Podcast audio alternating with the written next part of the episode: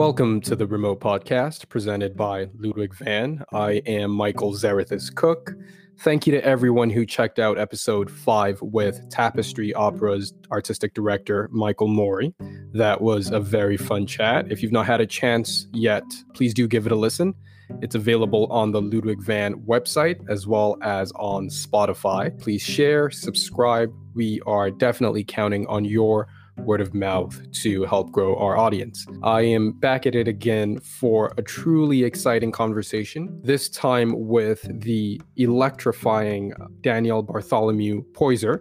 Uh, Daniel is the Barrett Principal Education Conductor and Community Ambassador for the Toronto Symphony Orchestra. Uh, listening to him talk about the direction he'd like to see the TSO go in terms of making the most of the 3.8 million dollar donation by the Barrett Family Foundation is, for me at least, living proof of why it makes sense to include diverse perspectives at the decision making table. Uh, Daniel has a wealth of knowledge about the classical music industry in Canada and he backs that up with a wealth of energy that is needed to realize some of his ideas. Uh, I think the TSO is very, very lucky to have him as a community ambassador. And I am especially looking forward to the enactment of what this new phase of their community outreach will be. If you'd like to learn more about Daniel, which uh, you should, he's got a very interesting story, then do check out his documentary with the CBC titled Disruptor Conductor. Uh, it is streaming now on CBC Gem. Thank you for tuning into this episode. I really, really appreciate the support. Please remember to share it uh, far and wide uh, and like and subscribe uh, as well. Enjoy. Welcome again to episode six of the Remote Podcast. It is my pleasure to be joined by Daniel Bartholomew Poyser, who is the Barrett Principal Education Conductor and Community Ambassador for the Toronto Symphony Orchestra. Daniel, how are you doing today? Hi, Michael. I'm doing pretty well. How are you doing? Uh, not too bad. It is a beautiful Friday that we're recording this. I must say that your newly acquired title is is quite the mouthful but but in all fairness so is the 3.8 million dollar donation that the barrett foundation made to the tso uh, last month. And by the way congratulations uh, in that regards. Uh, for those who are hearing this for the first time perhaps you could talk a bit about what this role entails and and how it's changed after this do- uh, donation. My role is i'm the Barrett Principal Education Conductor and Community Ambassador. And what the role is, is I'm a conductor. Um, what's special about the role is a number of different things. Conductor is in the middle of it, and it's in the middle of the title as well, too, the words that are there. And I think that's important. Across North America, or- orchestras are realizing that the position of the education conductor, the position of the person who works with who works in part with the young people, the person who's crafting a vision for what the educational programming should look like, is no longer um, sufficiently done by somebody who is hoping to be on their way to uh, on, on their way solely to music director, on their way to you know something else. Mm-hmm. Um, that it's an actual it's an actual destination, in addition to being a position that uh, that younger conductors often fill. So what I mean by that is um, more focus is being placed on the position of the education conductor. So I spent 10 years teaching. I spent 10 years teaching in the classroom, right? So when I'm doing an education concert, um, it's informed by those 10 years in the classroom. And people see it. So teachers, when they see me conduct in those concerts in that context, uh, they go, you were a teacher, right? Because they can tell. Right, right. Tell. So what's special is that Toronto said this is a position that we want to invest in and make it something more than just we want to have a principal education conductor. And there are very like a uh, National Art Center Orchestra, uh, NACO in Ottawa. They have an, a, a principal education conductor. Toronto does, but it's pretty rare. It's pretty rare. So the mm. first thing is that Toronto Symphony Orchestra has said that we value, and it's not about me. It's about the, the organization saying we value young people such that we're going to create a new position for mm-hmm. people of the city and find somebody who can fill that position, and that is principal education conductor. So my job is to make sure that the educational programming that comes to all the young people in the city is relevant, is fun, is engaging, and effective. That's my job. Amazing. That. Oh wait, but I'm not. But wait, there's oh, more. Oh, very good. The community ambassador part of it is about um, just being in the community, being the community face for the Toronto Symphony Orchestra, uh, going out in the community, liaising with diff- all different like it's such a multi like one of the, this is one of the most if not the most multicultural city in the world. So understanding that on a personal level which is tricky mm-hmm. covid i'm sure we'll talk about that. Oh yeah.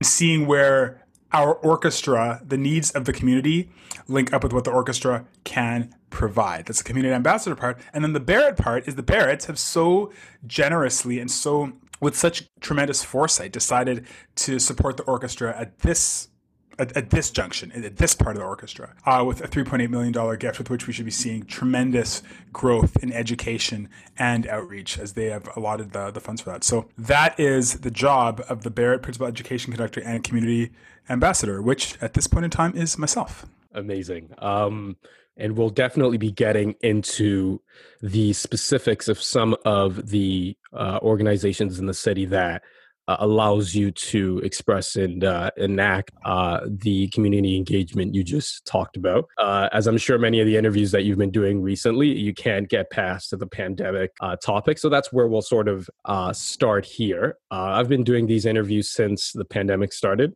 and and mm-hmm. lately mm-hmm. i've been thinking about oh i get to finally move uh, away from the topic of the pandemic because you know orchestras are starting back up life is starting to resemble some version of normal unfortunately it looks like we're heading back to where we were uh, in may and june and mm-hmm. speaking of pandemic disruptions you, for example, were supposed to debut with the Baltimore Symphony Orchestra and the Regina Symphony this year. Uh, I imagine these engagements are merely postponed. How has the pandemic affected your priorities within the larger Toronto arts community uh, as a musician, as a as a performer on stage, um, what has this year sort of meant to you in terms of realizing uh, your dream of being a, a conductor? So I was in Washington working on Blue, which is an opera by Jeanine Tesori and Tazewell Thompson. And it's an opera about an African American police officer whose son is shot by another police officer and what that does to their family and all the issues around that. That was in March. And the day, uh, the, the dress rehearsal was supposed to be March 13th. And we were basically sitting in restaurants, swiping, swiping, swiping uh, our phones, ref- refreshing, refreshing our phones um, to just see like what's going to happen, what's going to happen. And the the minute, like just minutes before the dress rehearsal, everything got shut down. The Kennedy Center got shut down. So we didn't get to have the performances of Blue, the opera, which is gutting, and the music still. It was a very strange experience um, because you prepare the music and you prepare. And you, I was and I was I was cover conductor for uh, John DeMain, and you prepare the music and you prepare it inside of yourself and it lives inside of you. And you work so hard on the project for weeks and then to not see it come to fruition is so gutting. That was very, very difficult. And then having to drive back in the middle of the pandemic because you know everybody's so scared and the roads are closed. Uh, my debuts with Regina, debuts with Baltimore, debuts with Detroit, all got canceled, postponed. We're in talks as well, but a new year is a new year. Nothing is confirmed yet. I've been asked by some other prestigious American orchestras to do some work. Uh, and that was also that's for the end of the season that was also canceled it's been very it's been very difficult but it's been difficult for everybody which makes it a little bit less difficult because we're all kind of going through it together, all of us as artists. Then where there have been opportunities, um, sorry, where, where there have been you know things taken away from us, there have also been opportunities. So very early in the pandemic, early COVID, pre George Floyd, uh, Jeffrey Beecher, who's principal bass of Toronto Symphony Orchestra, uh, created Penelope and the Wolf, which is a take on Prokofiev's Peter and the Wolf, and did just some incredible. Like everybody was coming out with these videos where the orchestra plays together, and I feel that Jeffrey really blew it out of the water in terms of what the TSO did early on with Penelope and the Wolf. It was really, really remarkable. And then the education portion of the TSO, we really picked it up, getting uh, our different programs out, Sound Advice, where young people can learn from individual musicians. Because we had this gap where we weren't playing, so now there was opportunity and time for us to do all the other things that are on our wish list, mm-hmm. but can't do. So we did those things. And um, if you look at the, and yeah, here's an advertisement for the TSO.ca education part of the website because I'm really proud of it. So blatantly, I will advertise. Please go to tso.ca/education. Take a look. Let's take a look. I'm so proud of what in a pandemic we've been able to do. It's really, really wonderful. So, um, there have been things taken away from us. There have also been opportunities that have been afforded us, and I think we've done our best to take care of those opportunities and to maximize them. No problem at all with the advertising. We're happy to have that here on remote. Um, it's nevertheless been a busy fall uh, for you and for the TSO at large. What sort of digital performances have you been involved in in lieu of live performances uh, recently and, and in the near future? So I've been involved in a number of different live performances. Uh, I've been performing with Kitchener Waterloo Symphony. Am I allowed to talk about that? Is this TSO? Yeah, sure. We're yeah, all yeah, no, absolutely, yeah. TSO and Kitchener Waterloo Symphony. So I've been doing concerts with them. Um, with the TSO, we did a drive-in concert, which was fantastic, with Shakura S'Aida, um, the First Ladies of Soul uh, sing the music of Whitney Houston and Nina Simone and Sister Rosetta Tharpe and so many others. Um, it was such a, a great concert at the drive-in at City View Drive-in. That was really fun. Actually, you know, getting everybody together, live music. It was outdoors, but seeing people in their cars, uh, knowing that they're dancing along the cars, that was great. And then we also did a Halloween show, which we're very proud of. I believe it's the industry's first found footage horror movie slash concert. So it's a, a, movie concert. And what it was is basically the TSO, the Toronto Symphony Orchestra, meets Blair Witch Project, but not scary because it was for young kids, right? Sort of an idea. So it was half a movie and half a concert and blurring the lines between a movie and a concert. It was really stressful to put together because we did it on three weeks, you know, three, no, that's an exaggeration. Let's say we did it on five weeks. But you know, it's, it's an organization where usually the script for a concert that I might be using is finished four months in advance. The script, the pieces are picked six, seven, eight months, nine months in advance. And, you know, on five weeks, we went from zero to an industry first found footage horror movie concert. So proud of that. Uh, we did really well. There's one school board that showed it to all of their young people in the entire. Um, I think we got like 88 schools, one school board, plus just you know regular people taking a look at it. That was a big coup.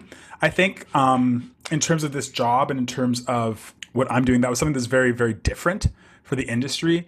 Um, showing what an education concert can look like. Is it just somebody standing with a sheet of paper? Introducing pieces? Or can it be something that is entertaining for young people mm. and older people and is educational and is genre um, genre defining that blurs differences blurs differences between genres really really proud of all the work that the entire team uh, put together on that sort of switching to education and outreach side of things, especially uh, in the context of the Barrett Family Foundation's donation. Uh, one of the more salient points that Matthew Loden, the artistic director of the Toronto Symphony Orchestra, made uh, in our conversation for episode three of this podcast was that the TSO was reorienting uh, to go to the community around it rather than you know the other way around especially in the context of, of the pandemic and everything else that's happened socially uh, this year and the recently launched initiative with the ymca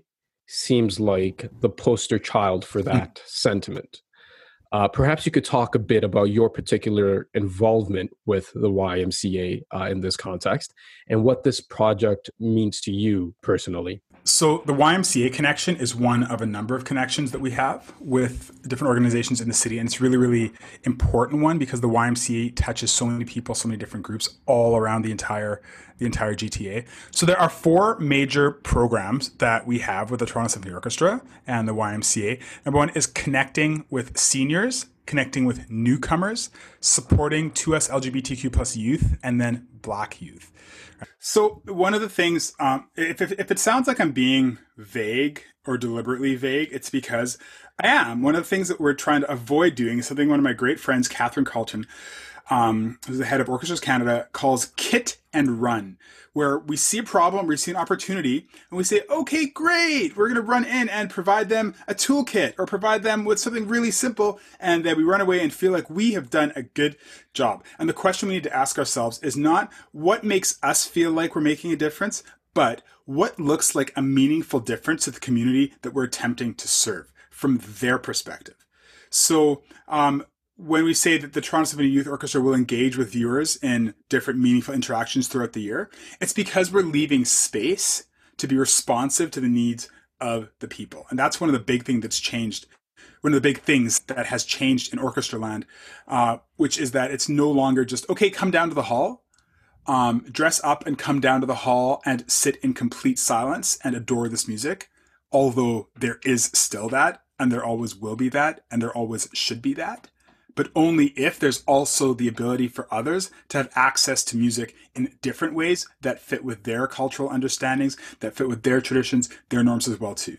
Because uh, and this gets into you know some things like black music and, and like diversity initiatives. Um, the orchestra is a library of sound that can be af- applied to so many different forms and types and structures of music, so many cultures, and meet so many people in this different way or in different ways. So that is the direction that things are going. So we have connecting with seniors, four programs: connecting with seniors, connecting with newcomers, supporting 2S LGBTQ plus youth, and Black youth. Um, newcomers at the YMCA are already engaging in a number of different programs. We hope that they would become familiar with music of the Y, and as we do things in smaller ensembles, it's always possible for us to investigate and learn more about different world musics. Uh, and then supporting uh, 2S LGBTQ plus youth, we'll be working with the Sprott House, having a chamber concert series there. And also, I'll be providing mentorship sessions with some of the young people that are at the Sprott House, which will be happening soon. Excellent. And then finally, Black Youth. Um, you know, Black Youth. What are we going to be doing with Black Youth? We're working on it right now. Um, there's going to be a concert series for Black History Month, uh, minimally, and then all throughout the year there'll be different initiatives, just in terms of like, you know, I guess two things. Like, what can we as a TSO do in terms of Black music and in terms of Black classical composers, but also Black pop music, um, and then you know the the the First Ladies of Soul concert was something along those lines. But then also, what can we do for mentorship of young people, the next generation of Black conductors, Black classical musicians? How are they being um, encouraged and mentored? How are they being influenced by by the possibilities that are available to them in orchestral music? So that is something that is in the works. Yeah, that is something that, that is in the works that we're looking for. That I'm looking for feedback and ideas on. And it's currently, I mean, I have a meeting about it in an hour. So brilliant, brilliant. Um, in addition to these uh, initiatives, what are some prospective projects on your wish list? I imagine, you know, everyone has a list of things that they'd really like to do if $3.8 million came down the pipe. Um, so when it comes to education and community uh, engagement, uh, what does this donation make possible for you? Or I guess what are the areas that you'd like to see the TSO's uh, community engagements expand to?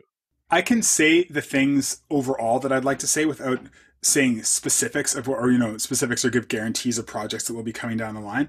Mm-hmm. I I would like to see is in the education world, uh, the TSO is poised to be an orchestra that changes the way the world thinks about education concerts. That's what I want is to break apart the mold of what is considered to be possible and what is expected. So the next generation of young people that grew up having seen uh, Toronto Symphony orchestra youth concerts and education concerts will have a completely different expectation of what can and should be done. So, uh, and there's many different ways of doing that. I think we should absolutely take advantage of everything that this new format of online um, affords us.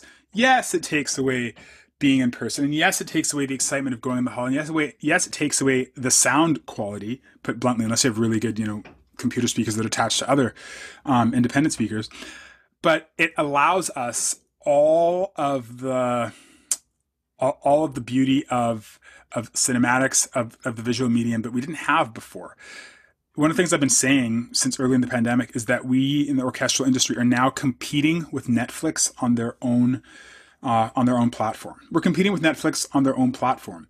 Um, but one thing that we have that Netflix doesn't have is that you can watch us do an incredible movie concert and then you can see those same people who are in that movie concert performing for you in your classroom. Hmm. Walk down the street and go to the YMCA and see those same performers that you saw on television now in your community and talk to them and hopefully they'll definitely i mean tso musicians are incredible so you know hopefully and be inspired by them uh, and that's something that we have that netflix doesn't have you'll see us on the screen with absolutely high quality like top notch production and then on the street so it's that link that i think gives us an advantage and i think as the pandemic uh, changes over time and perhaps releases back to us some of the things that it's some of the uh, some of the things that it's withheld. I think that those are aspects that will remain with us and that we would be wise to continue taking advantage of.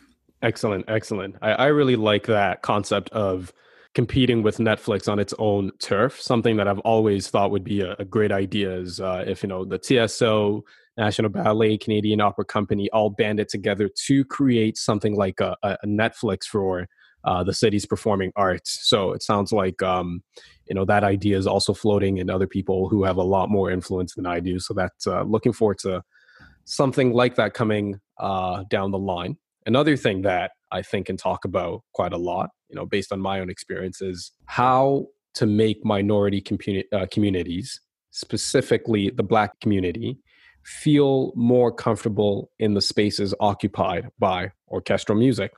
You know that's also one of the good things about uh, online digital offerings is you get to participate in the music but you're doing it from the comfort of your own home. But when we go back to being together and being in person this is something that will become even more relevant uh, obviously this year has provided a lot of evidence that there is still a lot of friction on the topic of racial identity mm-hmm. and the performing arts is certainly not immune to the ugly side of that conversation. Perhaps speaking from your unique vantage as someone who belongs comfortably uh, to both communities, being you know the classical music community and the Black community, what do you think are some of the main barriers in engaging Toronto's Black community in classical music? And of course, you can speak Canada wide about this. I've been in Toronto for a year, and the majority of that year has been COVID pandemic. so, in terms of myself being in the community and understanding, even under you know have even understanding where people can go to uh, or where we can go to reach people with our music, that's been a bit abbreviated. So I'm in a process of figuring that out and learning about that one thing I can say that I've known that I believe is true is that the orchestra needs to play the pe- the music that people enjoy and that they love and that they listen to and that they know. And I think in terms of us um, expanding into different sorts of world musics and collaborating with artists from different genres, we have a ways to go. Um, I believe that the Black community, once we know, well, let me, let me put it this way: I know a lot of black people that love Beethoven, and I know a lot of I know a lot of orchestral musicians who, if they really got into the music of Baron, would love it. He's a Trinidadian Calypsonian, right? They would love it. They would love it, but they don't know it. Why not? Um, if we were to do a concert, say, music by Baron or something like that, like Trinidadian Calypso soca music, that would that would draw so many people from that community. Um, and then if we do it in a place where they were comfortable, it would be a big dance party basically. That's, that's part of it. Um, that's part of it. Another thing is just access. Um, can are people able just to get to concerts? Are people able like physically to get to concerts if they're unfamiliar with you know if they're in a different totally different part of the city and it's too far? This is part of what uh, what Matthew was talking about. Matthew Loden, our CEO, was saying that we need to go to people, and it's one of the gifts of the pandemic is that it's forced us to decentralize a little bit uh, and become smaller and more nimble, like little small orchestral sports cars driving all over the city to these community centers, to these homes, to these streets. Uh, that's where that like from the Roy Thomson Hall to the city. That's that's what's happened. So I think that yeah, we do have a ways to go in terms of what we do um, with with with black music and with um, with music of different of different communities. But we we want to do it though, right? Like we want to do it. So we're asking the question, like we're not saying, "Oh, should we do this?" No, we're saying we're sitting around all of us saying, "Okay, what are we going to do next?" And that's what's really important. That's what's really important is everybody's going to do the work. And obviously, if this gets done, if this is the direction that the TSO goes, that would depend and begin with uh, the incoming music uh, director. So, I guess my question is: To what extent do you feel that this is a priority uh, of his? Yeah, I talked to him actually um, a month, no, maybe six weeks ago. We had a, a, long conversation about all of this, and it absolutely is a priority. And he wants to see, um, you know, he wants to see the orchestra reflect the city. He absolutely does. Um, so it's a priority, and he's definitely on board. Yeah. Uh, perhaps there's no there's there's a more delicate way to ask my next question, but for the sake of you know getting to the point, to what extent do you think your demographic identity has made your career achievements more difficult? Uh, at least made it require more effort compared to your colleagues who resemble what we t- typically see as a conductor for local symphonies. Right. Um, should I? So, what I hear you asking is Has it been difficult being a black conductor? Yes, that I tried to find a more delicate way to say it, but I like your approach. uh, no, it hasn't actually. It hasn't. I'm pleased to say. I'm pleased to say, and this might surprise. Uh, this might surprise people. Um, I and and now, and now I'm the one who who needs to be or who feels the need to be delicate, perhaps. Um, I feel like my experience has not been typical in that the racialization that I've experienced that was negative um, was was not it was it was different in terms of where I when I grew up I was often the only black person in the room. I was the only black person in the room for most of my growing up. And like when it's elementary school, high school, there were maybe 10 of us or so, right? So what I got was not black is bad. You are black, therefore you are bad. But what I would get was you are black, black, sorry, I would get you are black, black is good, but you are not black enough, Daniel, because you like orchestral music, because you speak German, because you enjoy French, because you want to travel. You're not black enough because you like all these nerdy things, right? Because you care about cello. That is what I got. So, uh, and I was never from black people, interestingly enough, right? So that was the sort of like it's this sort of weird uh, very very strange sort of sort of like racings that I encountered growing up in terms of race. But when it came to conducting, um, my family in Brooklyn and all my cousins when I was growing up and their friends who were like you know in in Brooklyn, like on Flatbush Avenue, they're all you want to be conductor, Danny? That's fantastic. Go for it, right? And my mom and my aunt were like, oh yeah, and you want to be a conductor? Go for it. And my my my teachers, all my teachers were like, oh Dan, you want to be a conductor? Go for it the race aspect of being conductor, in my experience, um, with to, let's name names: Thunder Bay Symphony Orchestra, Kitchener Waterloo Symphony Orchestra, Toronto Symphony, San Francisco. It's been great. I've had a really good experience. I've had a really good experience. Um, I do know of musicians who are musicians of color who have not had that experience. So I think that uh, I'm lucky to not have some of those some of the scars. Um, I have heard horror stories. I've heard horror stories, and I'm grateful to not have that additional. I have enough baggage in my life. I'm glad I don't have orchestral racial baggage, but a lot of people really do. Mm. Um, the stories are real, and some of what happens is shocking. Mm. I don't think it's because I'm. I don't think it's because I'm naive to things. I'm not, or I'm not seeing. Because I've, I've really thought about that. I'm like, am, am I missing? Am I missing something? Is this? I, I think no. I think like because my career is still just starting and maybe I haven't been exposed. I know I haven't been exposed to some of the things that other people have been exposed to for sure. So we'll see when it happens. Um, so far I've been really lucky, and I'm I, have really enjoyed working with the people that I've worked with. The conflicts and stuff that I've had, I I don't believe have been as a result of race. Um, yeah, does that does that answer the question? It's it's a really tough question, you know. Um, that's a much better answer than I can uh, that I can hope for because you know you're able to put two things side by side that I believe are, are always important in this topic, which is the, the, subjective experience and then the general experience, which sometimes, uh, as you've just uh, explained, are not always the same thing. I think sometimes at least for the general public, if it isn't happening to you and in front of you, it might as well not be happening. But that is, of course, uh, not the situation in real life. Um, and the other thing is, well, uh, uh, I hope none of these things ever do happen to you because the point is, you shouldn't be bracing.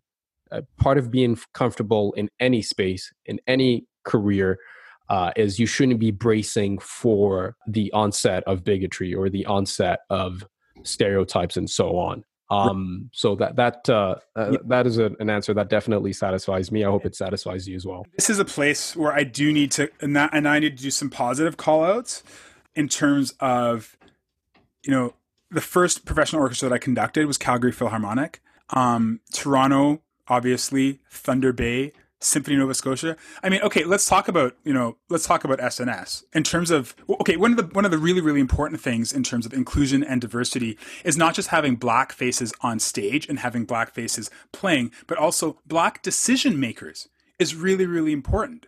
So when I'm asked at the TSO, what do you want to do for a Halloween concert, and I say let's do a found footage horror movie, and people say okay, we'll give it a try.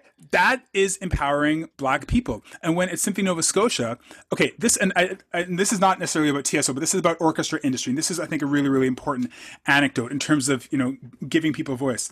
I had a call with um, with my boss at, at Symphony Nova Scotia, and he picks up the phone and um, he calls me and he says, Daniel, I'm thinking of doing a concert. I'm thinking we're doing a concert with Maritime Bhangra, who are a Bhangra dancing group. Do you think you'd be able to put something like that together, like Bhangra dance and orchestra? Maybe you could do a couple of arrangements and a concert of, of Indian music. And I said, I thought about it for two seconds, and I said, Yeah, yeah, we can do that. I can make that work. He said, Good, we'll do it. Click.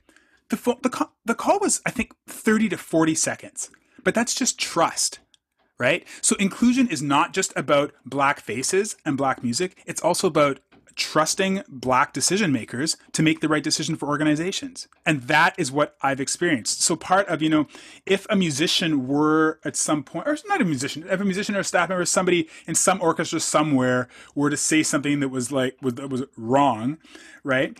I've had experiences um, that would put that in a context that would that I could you know I could talk to my other you know my, my other colleagues and say wow listen to what happened they'd be aghast and appalled right? But that again this is my and I'm, I'm very you know I'm almost nervous.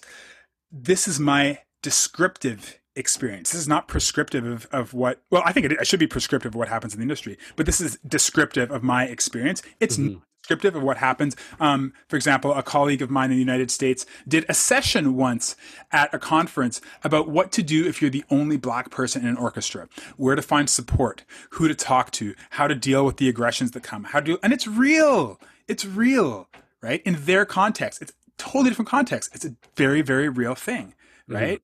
Mm-hmm. Um, so because I haven't had to deal with as much of that, um, I've been able to put my energy in other places. Now, in terms of you know, like the two S LGBTQ plus. Okay, there we go. There we got some baggage. Now you want to talk baggage? Okay, I got, I got, I got some for you. Well, no, I'd, I'd be happy to uh, actually have you talk about that. I mean, that's another very important community that you're a part of. And what's been your experience in that respect? I would say that orchestra in general has been a very, very safe place for me. Um, apart from, I'm not talking about like the, it's been socially a safe place. So you know, I have a lot of anxiety about, um, you know, I, I, get stage fright and nerves and stuff like that, like everybody else, right? Um, but in socially, it's been a very safe place, and in terms of the LGBTQ issues, it's been a safe place for me as well too. Um, my journey to coming out was very difficult, and some of that is talked about in um, in the Disruptor Conductor documentary. Disruptor Conductor available on CBC Gem. Uh, it is actually streaming now. Please watch it if you'd like to. That'd be great. But it just basically talks about coming out, um, being part of a community that in many ways was so wonderful and that I continue to benefit from today uh, in many ways, but that had an understanding of LGBTQ 2S plus issues that was not um, conducive to my growth or not conducive to my health right? And again, I don't want to make it easy. I want to problematize it. I don't want to say that that community was, oh, like they didn't understand gay issues, therefore they're bad, and blah, blah, blah, blah. I got so much good out of that community. Um, I learned so much. I'm still friends with so many of the people who've also changed some of their understanding and some that haven't, right? It's very, very gray, different shades of of gray and difficulty. But as a result of that, it's become really, really important for me to work with uh, 2S LGBTQ plus people. Um, I'm doing some work with Rainbow Refugee as well too, which is an incredible organization that helps um, like uh, that helps LGBTQ plus asylum seekers all over the world. Incredibly important organization. Um, so as a result of the things that have happened in my life, that's been an important concern. And the Thorgy Thor concert that's in the Disruptor Conductor docu- documentary um, is is part of that. Amazing. I'd like to stick just for a little bit longer with the topic of diversity in conducting. It's obviously something that TSO is cognizant of. Uh, episode five uh, of Remote with uh, Tapestry uh, Opera's uh, uh, artistic director, Michael Mori. he talked about uh women in conducting program that Tapestry Opera and the Toronto Symphony Orchestra and, and another organization that skips my mind at the moment.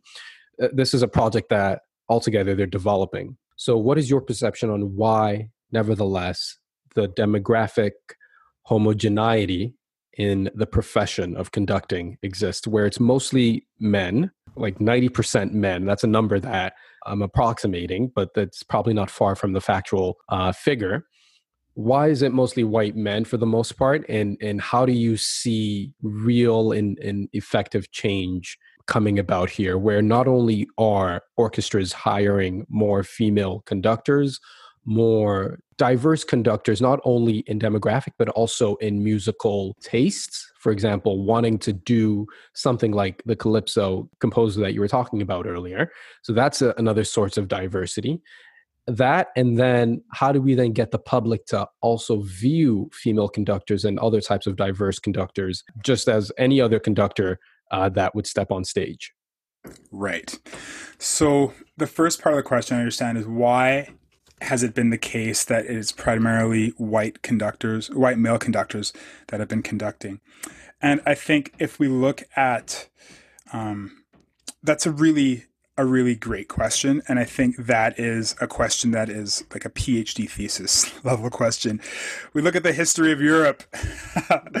we can uh, we can talk about many different reasons why that is why that is the case. Um, and it you know it's it's financial and social and and and probably psychological and cultural reasons. But what I do know is that of the male white conductors that I know personally, I don't know a single one that isn't enthused by the prospect of the podium becoming 50 50 male female, right? So, right now, the white male conductors that I know, um, and I'm thinking of specific people, are actually promoting and hope and, and trying to g- give opportunities to to female conductors.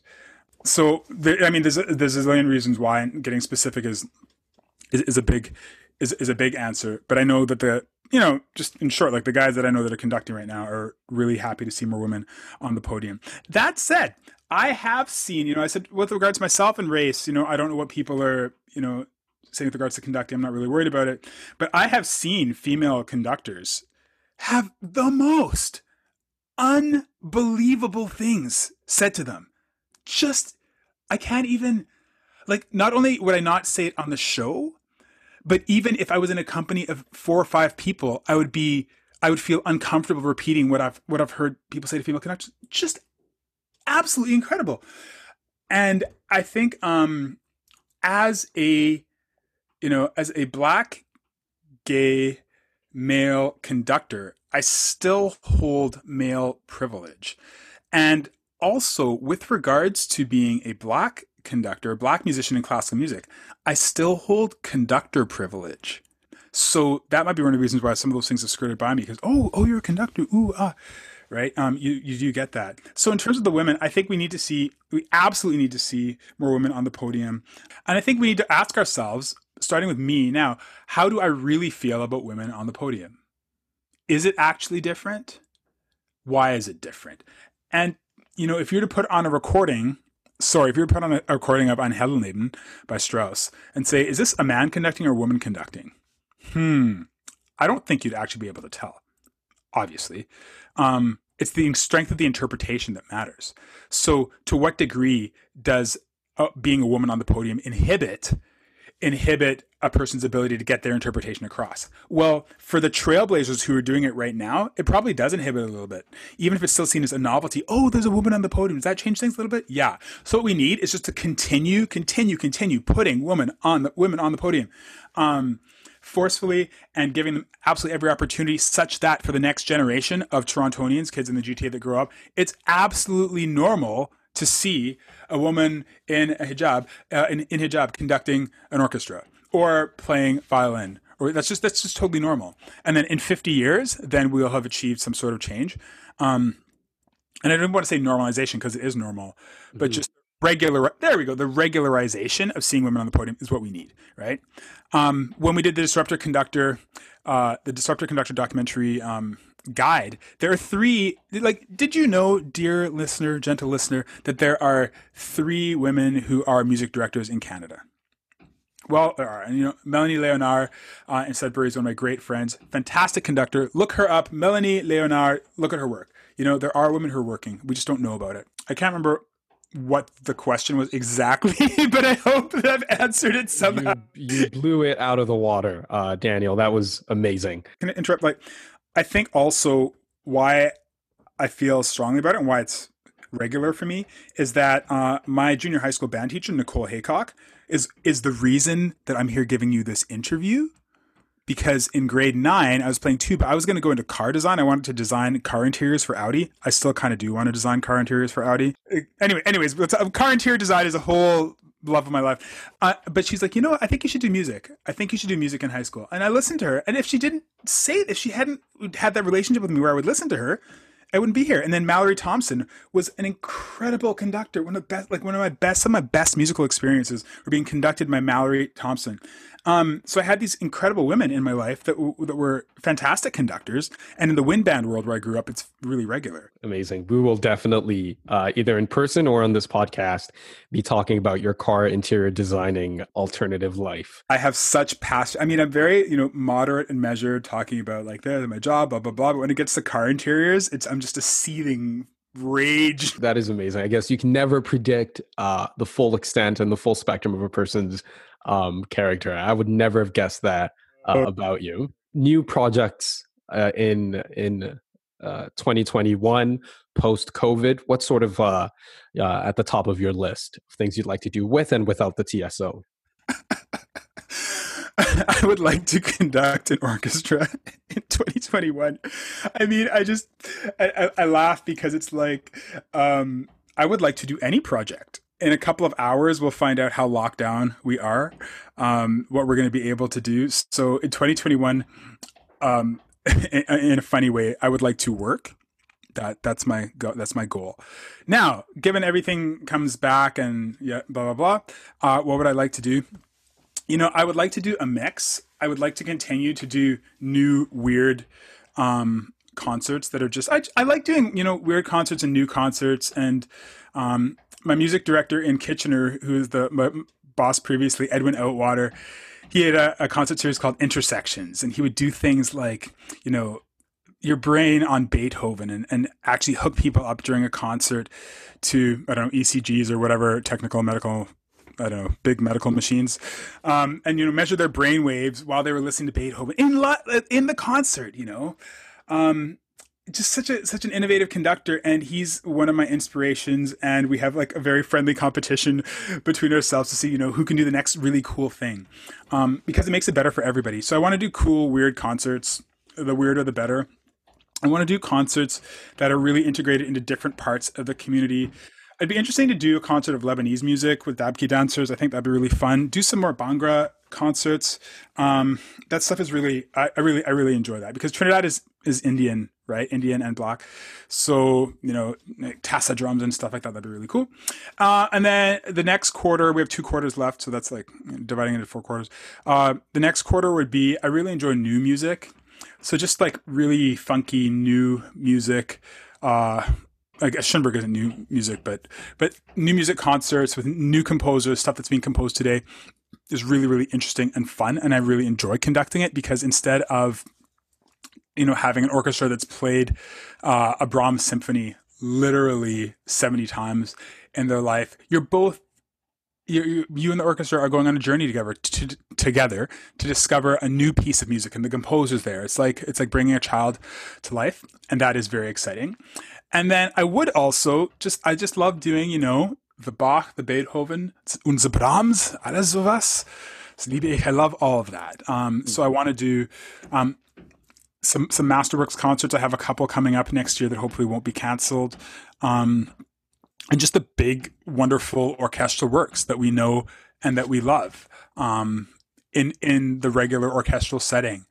Um, this is something that's, that's interesting. People, when they hear us talking about you know diversity, um, they think that we're talking about losing um, canon. Yeah, losing the canon, and I'll be out the door if we lose the canon. I mean, that's why I'm that's why I'm here, right? That's why I'm here. So it's absolutely not about that. And what's funny actually is I have a, another friend who's of color, Dinuk Wijeratne from Sri Lanka. Um, he's an incredible Canadian composer. We both studied at Royal Northern College of Music together.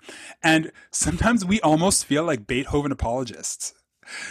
like we're, the, we're okay we can you know because we are because we're musicians of color okay we can defend the canon. Um so we have been which is great. Um but it's it's a really really interesting time that we are in right now with regards to that. So okay so that's basically what i would like to do you know expand education concerts weird concerts regular like traditional concerts and new music. So and just generally work Amazing. And as we like to close things up here uh, on remote, and by we, I mean me, I'm the only one doing this. Uh, uh, what are you listening to uh, or watching uh, at the moment? Oh, okay. So I just recently discovered Schitt's Creek.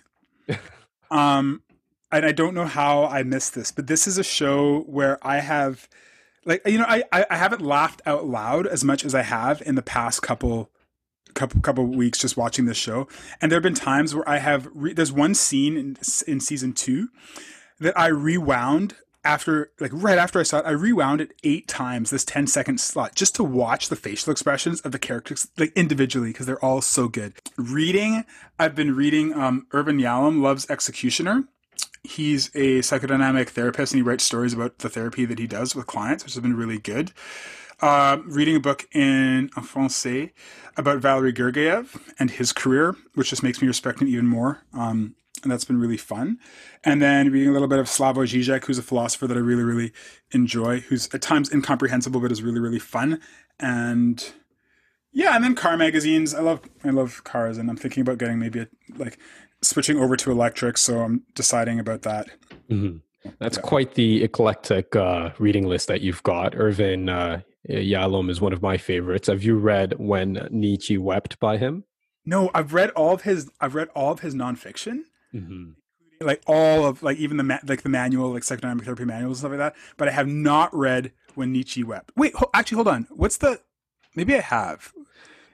The well, the front cover, if I remember correctly, is the back of a man in a bowler hat. If that rings a bell. Yeah, because it's fiction. It, it it's fiction, but it's like historical fiction. Um, yeah, yeah. Anyways, uh, I didn't really think I'd meet someone uh, on this side of the Atlantic who is a fan of uh, Yalom. Yeah. Um, and lastly, what have you been listening to? Uh, okay, so what I've been listening to lately, I've been listening to a lot of um, rehearsals. Actually, um, I've been watching is what I'll do is like take a specific conductor and kind of study them a little bit. So I've been studying Valery Gergiev and just looking at his work. Um, and watching him in rehearsals. sorry, lot- to inter- sorry to interrupt there. Um, what do you think of Valery's? Because he usually doesn't use a, a, a conductor's wand. Yeah, he, yeah. He and like that's always it's always interesting when people decide on things like that. It's like the one instrument that the entire world recognizes your profession by. You yeah. decide to go without it. What are your thoughts on, on Valery? Some conductors prefer to work with, some prefer to work without. And basically it's a matter of how they feel they can best express how they how they can best communicate with the audience. So for some, um, it amplifies their message and their meaning, and for others, they feel that it diminishes it. What I think would be interesting, anybody who's watching this, um, take a look at rehearsals because that is where the conductor is really giving their vision. So what sometimes seems like somebody, you know, just waving their arms in, in, in an eccentric fashion, even when you watch the rehearsal and see, understand the process of why they're doing what they're doing, um, it makes a lot more sense right? And you'll understand. Oh, it, eh, this is actually one of the one of the problems of being a conductor, is you see a conductor do something on a video, but you don't know if the orchestra is doing the thing that they're doing because of the conductor's motion or in spite of the conductor's motion. And when you watch a rehearsal, you can see how those two things come together right? So basically, I've been listening to a lot of like lately Tchaikovsky and watching him like work with with Russian composers. Um, listening to Anna Meredith is, is a new composer, new, a new classical composer. It's been doing lots and lots of really, really rhythmically, sonically interesting music, and just really loving her a lot. And then Sufjan Stevens is the soundtrack of my life in some in some ways, in some periods. Uh, the, the Christmas album, because um, I start I start celebrating Christmas November first and it ends around January thirty first. So. people. It's three months of the year celebration for me. Um, Sufjan Stevens and Dave Matthews are some of my pop interests. Yeah, a lot of Russian composers for me. It was early, earlier in COVID. It was Bach. Um, yeah, but it's been a lot of Russian composers lately. Yeah. I think that makes sense. When chaos breaks out in the streets, uh, it's nice to have an uh, like a slightly arithmetic composer playing in the air. Yeah, uh, just to add some logic and uh, and some structure. Yeah, Daniel, I have very thoroughly enjoyed this conversation. Thank you so much. I really would love to have you back post COVID, back uh, when uh, uh, you know life is normal and uh, as you would like to do uh, uh, after you've conducted a couple things. I would really, really uh, love to have you back here. So thank you so much for your time today. Absolutely. Thanks so much, Michael. It's great talking with you.